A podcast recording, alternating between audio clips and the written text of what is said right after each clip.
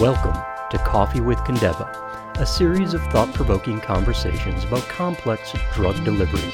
Today, we will be talking with Louise Wrighton about the role of sustainability as it relates to pressurized meter dose inhalers. I'm your host, John Price. It's my privilege to host Louise Wrighton on today's episode of Coffee with Kindeva. Louise Wrighton is Global Strategic Marketing Leader for the inhaled drug delivery business at Kindeva. She has worked in the PMDI sector for 17 years across marketing and government affairs. She is a board member at IPAC, the International Pharmaceutical Aerosol Consortium, where she advocates for the PMDI as an essential drug delivery device in the management of lung disease, working to ensure that global environmental policies relevant to inhaled therapies appropriately balance patient care and sustainability efforts and objectives. She works closely with the R&D team at Kindeva to promote the use of sustainable technologies in Kindeva's new product developments. We've got a pertinent topic here today around some of the sustainability efforts going on, especially within PMDI, as well as some of the policies involved. You recently wrote an article in On Drug Delivery on this topic. We'll have a link to the article below in the description for those who want to reference that, but I thought first let's level set here and discuss why these changes are happening.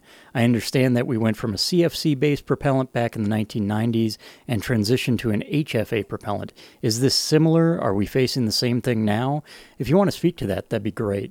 Yes, John, absolutely. So, what we're seeing now is as a result of climate change, which obviously, you know, we all want to address. And the pharmaceutical industry is no different from other industries in wanting to be, you know, responsible and wanting to move to be more sustainable. So, what we're seeing now is a focus on what we call the HFC or HFA propellants, and they're basically um, F gases.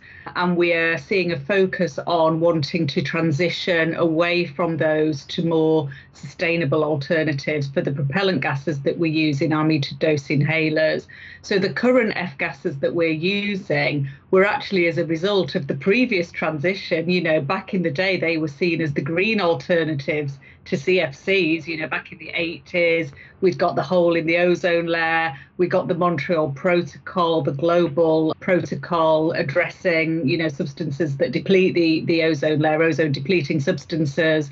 And so this industry has already gone through a transition to greener, more sustainable alternatives. But now, of course, with the climate change crisis, we need to do more. And so now the F gases that we are um, using now need to be transitioned to even greener alternatives with lower global warming potential. And so, with that in mind, we are seeing F gas policy in Europe, in the UK, you know, in the US as well being reviewed. And there's a lot of encouragement and a drive for several industries, including the pharma industry, to transition from our use of the current F gases that we are using to greener alternatives. So that's what's going on here. There are other other policy changes happening around sustainability in pharma, but the one that concerns us as a big MDI manufacturer and supplier is this one. It's the it's the focus on the F gases that we're using. So obviously, Kindeva has only been around for two years, but actually, Deva has uh, been through this before. Uh, this isn't new to us. We have people who have actually worked on the previous change from CFC to HFA. Is that correct? Absolutely, John. We are so lucky to have such a wealth of knowledge and expertise and experience, of course, in our company. So, yes, our previous owners, 3M, were at the absolute forefront of the CFC to HFA transition. And our particular division, we used to be called 3M Drug Delivery Systems, we were at the forefront of this transition globally. We were one of the founder members of IPAC, the International Pharmaceutical Aerosols Consortium, which was formed so that industry could collaborate to move away from CFCs to the greener propellants.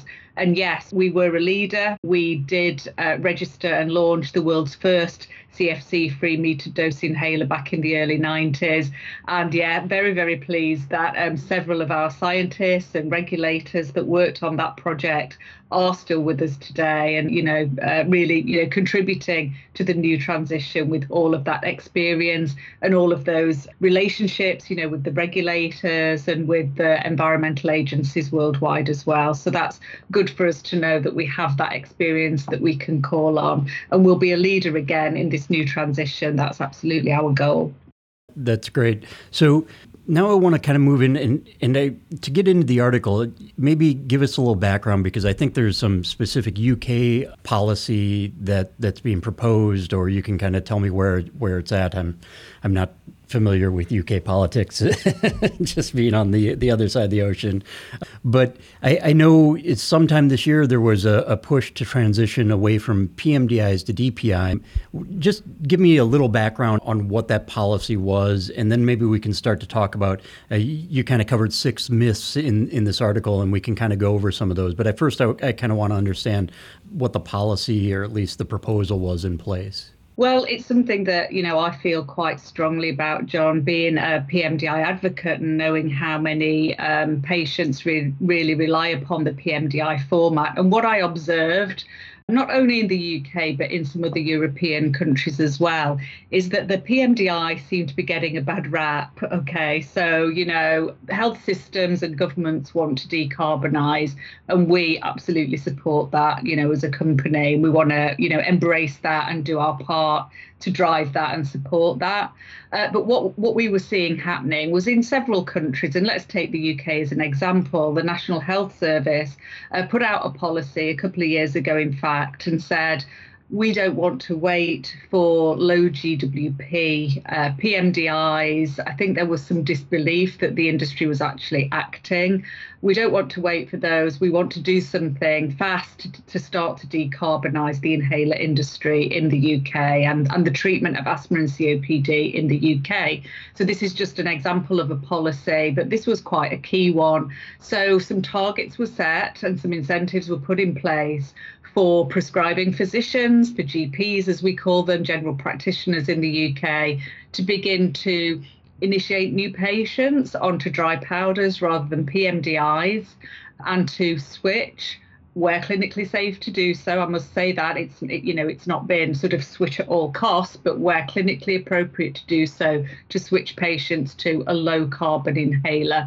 In this case, it's a non MDI inhaler, and so that policy was in place for all of last year, and then this year in October, uh, the bar was raised and the targets were set even higher to encourage GPs to move more patients away from MDIs and into other alternatives alternatives, which tend to be dry powder inhalers. So maybe I'll jump in here. So you know we've we've got a myth here from the article that most for most patients the DPIs are more effective than PMDIs and, and patients prefer them. Is is that true at all? Is I mean I'm I'm just kind of laying that out there. So yeah, thanks, John. Yeah, that no, that was one of the myths that I addressed in the article, and I would say you know many of the proponents of this PMDI to DPI switch method of decarbonising the inhaler market. Will often selectively cite studies that seemingly prove that uh, dry powder inhalers are more effective than PMDIs, that patients find them easier to use or that patients prefer them.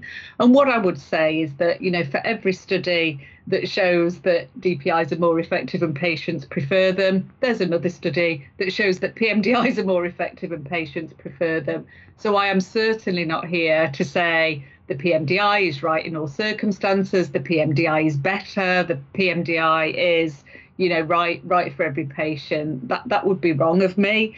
But what I am saying is let's take a balanced view. So I have seen a lot of the explanation behind this switch policy coming from, you know, just one or two studies being cited. And what we would say as Kindeva, and indeed what we have done, you know, through this article that I've written, is say, look at the breadth and the wealth of the literature here. Look at all the studies, look at the meta analysis you know, look at the literature reviews and take a view. And actually, what that view tells you is that there is no preferred device, there is no one size fits all. Some patients find a PMDI better, easier, more effective, prefer using it, and others would say the same about a dry powder. So let's not be one sided about it and selectively cite studies that support a particular way of thinking. Let's take a balanced view. That's that's my thoughts okay. on that. I think um, I think to pigeonhole the PMDI and say this is only suitable for delivering salbutamol, you know, the short-acting beta agonist therapy, would be a mistake and would really deprive many patients from a format that they have used, you know, maybe their entire life, find easy, find effective, and they don't want to switch from. So, as I say, I think the, the, the evidence is there in the literature. Look at all the references, take a view, but let's make sure we take a broad view and we're not just looking narrowly at one or two studies to, to support a point of view. So, how about, you know, do you think patients have a right to be made aware of the, the carbon footprint that, that their inhalers or their, you know, medicine might have before they're prescribed whatever the treatment is? I think personally, my view is that we need to be very careful about this. Now, you know, patients need to be informed and involved in the decision making about their treatments. Of course, they do. And I don't think that anyone would advocate otherwise. But we need to be very, very careful because when we saw the inflammatory headlines in the UK, was it the summer of 2020, we saw some headlines that had come from a paper that had been written, which said, using your inhaler is as bad as you know eating so many burgers or driving from you know Land's End to John O'Groats or whatever whatever the stats were that were being used.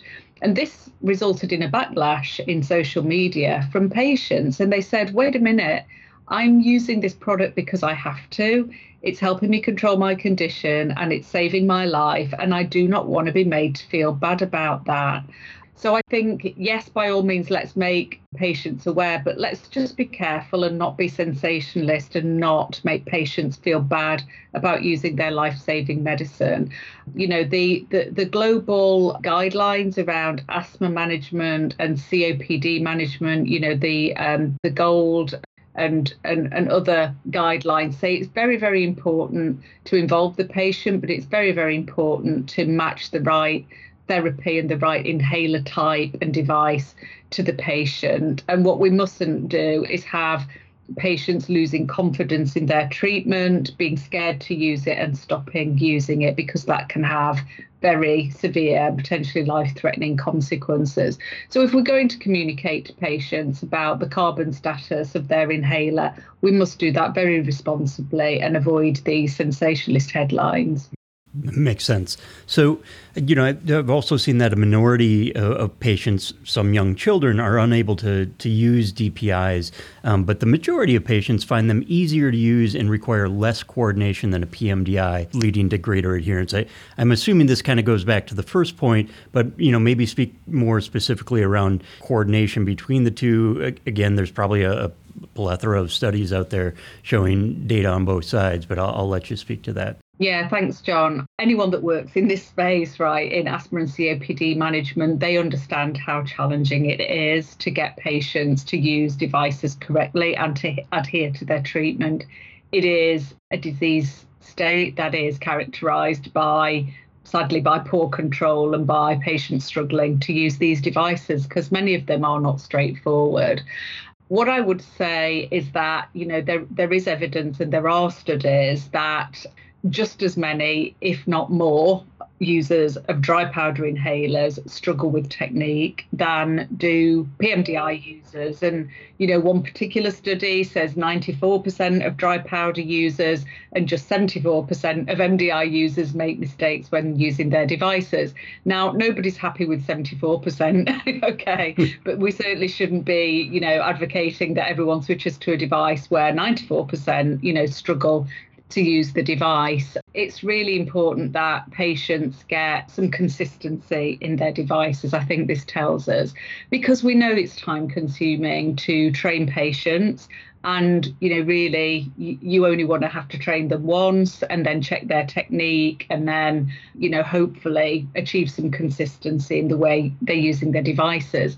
The issue with dry powders is that pretty much everyone is different. You know, you have reservoir devices, you have devices that need loading with capsules, there's different opening, closing, twisting, you know, all sorts of things going on with the use of that device.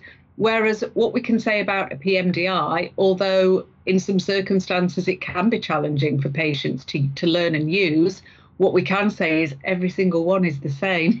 so if you can learn to use one, then you can use any PMDI. And and again, this is why we advocate. You know, if a patient is comfortable and has has learned to use a PMDI and feel confident in that device, then let's leave them with that and not prematurely switch them out of that for this sort of short term carbon led thinking when actually low GWP, low carbon MDIs are on the horizon. And we'll talk about that shortly, John. But, you know, we are less than five years away from the first ones being available. So let's not throw the baby out with the bathwater, you know, and take this device away from patients if they're confident in using it.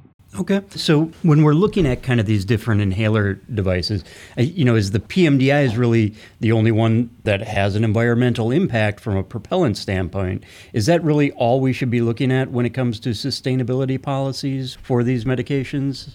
It's a great question. And um, the focus is absolutely on propellants, as you've heard. You know, we must take, again, some broader thinking because propellants are only a part of the story with regards to a product's life cycle, you know, and its total environmental impact.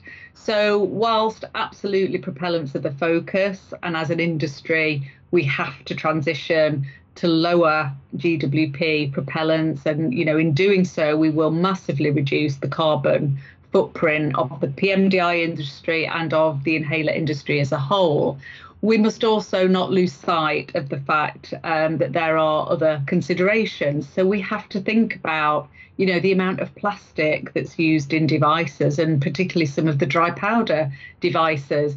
Um, a recent study showed that once we move to the low GWP PMDI, then that inhaler with the new propellant in it will have the lowest total environmental impact for um, 10 out of 14 different categories that have been considered in a recent study, whilst the DPI would be the worst option for eight of the impacts out of 14.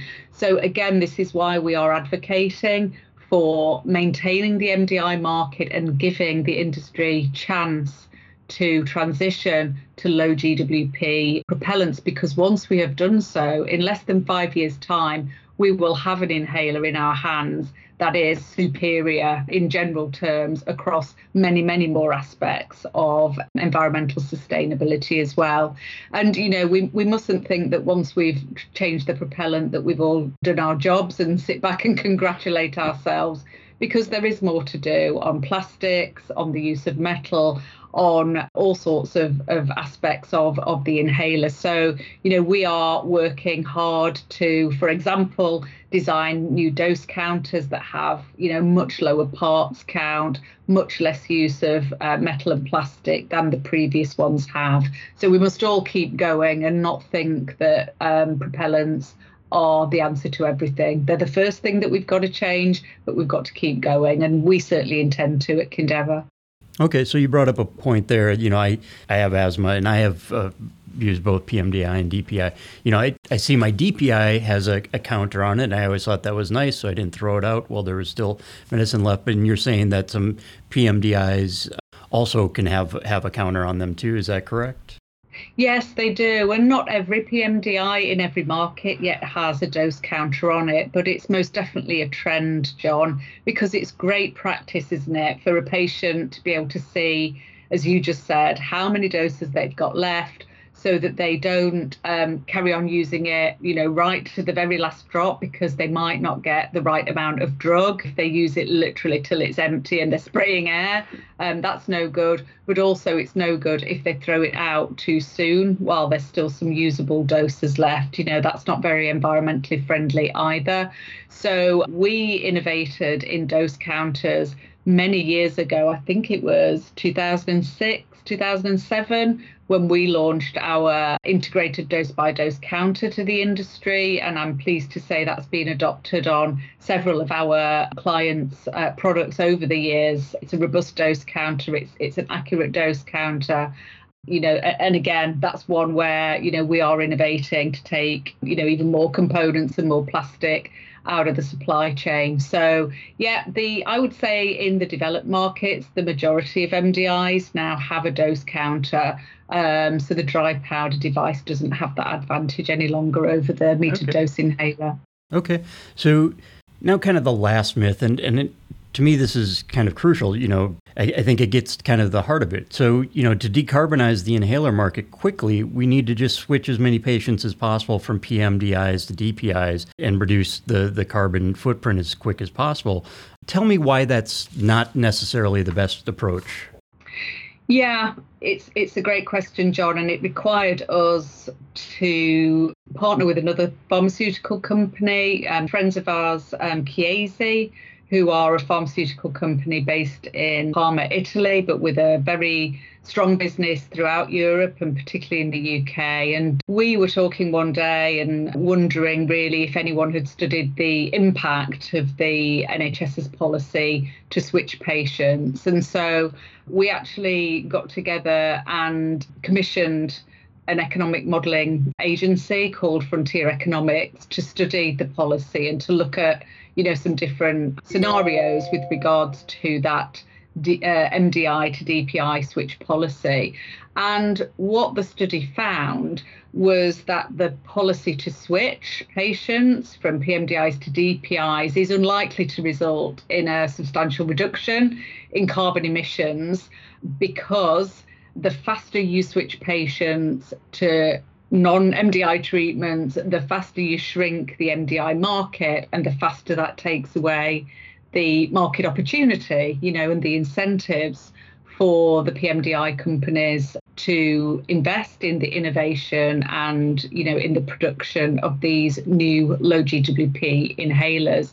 And you know we're not the only people to be saying this. You know there, there's uh, been several pieces very recently I would say in the last 3 to 4 months in the pharmaceutical press aimed at pharmacists in the medical press as well aimed at prescribing GPs that are questioning um, policy there was a recent paper in the uh, BMJ, the British Medical Journal, that found uh, very very similar that you know the the right way to decarbonize the inhaler market is to switch both the non-salbutamol and the salbutamol market to low GWP PMDIs and that that is the fastest way to achieve a decarbonisation. And, you know, again, if we just take a proportion of the market, the non-salbutamol market, and switch that to DPIs, then that really imbalances the market and takes away the incentive of some of the players in the market to invest in the new green propellant technology. So whilst, you know, on the face of it, the policy seems very well intentioned. You know, we can see that, you know, the policymakers want to take action. You know, let's not wait for the low GWP propellants. Let's switch patients now to a lower carbon uh, DPI inhaler. Whilst that on the face of it seems the right thing to do and is very well intentioned, what we find when we look a bit deeper into sort of how that plays out is that there are unintended consequences. You slow down the transition, you actually don't make carbon savings overall uh, because you delay the transition in the salbutamol market. You actually drive up cost to the NHS, and actually, there is the risk of having a negative impact on patients as well because there is literature out there that shows that if you switch patients from one device to another for non-clinical reasons, for carbon-led reasons, then a certain number, probably in the sort of 4% region of patients, will struggle to control their condition, will have an exacerbation, and will end up in hospital. And actually, if a patient goes to a clinical setting, uh, their carbon footprint rises exponentially and far outweighs any carbon saving that's been made by switching their inhaler. So, again, you know, we are advocating for the bigger picture to be looked at here. And also, you know, for these health systems such as the NHS to work with us, the industry, because we've decarbonised before, we've moved before from one propellant to another, and we know how to do it and we want to do it. So please just give us the time that we need to do it in a controlled manner, is really what we're asking for, John. Okay. I just thought of a question because when we did transition before, I know, you know, it was over a, a, quite a while. It wasn't like, oh, we're going from CFAs to HFAs in a day. I, I think, you know, there were certain markets where they could just do that drop in transition. You know, maybe my refrigerator didn't use CFCs anymore and they just drop in HFAs. This market's obviously different in many ways from refrigeration, but you know, it's a regulated environment. And I guess maybe speak to the fact that that kind of requires a certain amount of, of forethought and planning. It's not like we can just change over propellants overnight. You know, it takes some science behind the scene to make sure everything's going to work as as it did before and remains effective. Maybe talk about this regulatory process a little bit for me. Yeah, absolutely, John. And anyone that's as, as old as you you or I can remember the last transition, right? You just talked about your refrigerator, and I remember uh, when hairspray had to move CFC free in the late eighties when we all had big yeah. so they were some consumer examples that you know most people would have seen and, and, and would remember. But yeah, I mean transitioning a product that is being inhaled into the lungs and is a life-saving medication is clearly a much more serious business than replacing the propellant in a refrigerator or in a hairspray right or in a car air conditioning system. You know these are some of the other uses for these propellants that we're using. So yeah it, it's a complex transition to make. It's not just a drop in you know we have thousands of hours of work, thousands upon thousands of data points of data, you know, to generate, to be able to put the uh, dossiers together, to, to then be able to show to the regulatory authorities and to be clear ourselves that what we are proposing in terms of a formulation with a new propellant in it is safe, is effective, you know, and is going to be safe in the patient's hands and you know the, the patient really must be at the forefront of all of this which is why you know none of us want to to rush this we want to work as quickly as we can to decarbonise, but in a safe and controlled manner without disruptions to supply chain without patients, you know, not being able to get access to the drugs that they um, depend upon. So yes, it's um, it's it's complex work, it's technical work, it's time-consuming work, and it requires deep expertise um, across, you know, not only chemistry but material science and engineering as well. And I'm pleased to say that, you know, we've got a fantastic combination of the very experienced scientists at Kindeva that have already been through this, and we've got the best of the best young scientists and engineers coming through as well that are developing the you know the new science that we need to be able to understand how these new propellants are going to perform once they're in in in you know medical aerosols in PMDI so you know and and this this transition is going to happen faster. So even though it's just as complicated as the CFC to HFA transition in the early 90s global warming says you know that, that that this has got to happen quickly. You know we we can't wait. And so that's why the industry is working, you know, night and day really on this problem.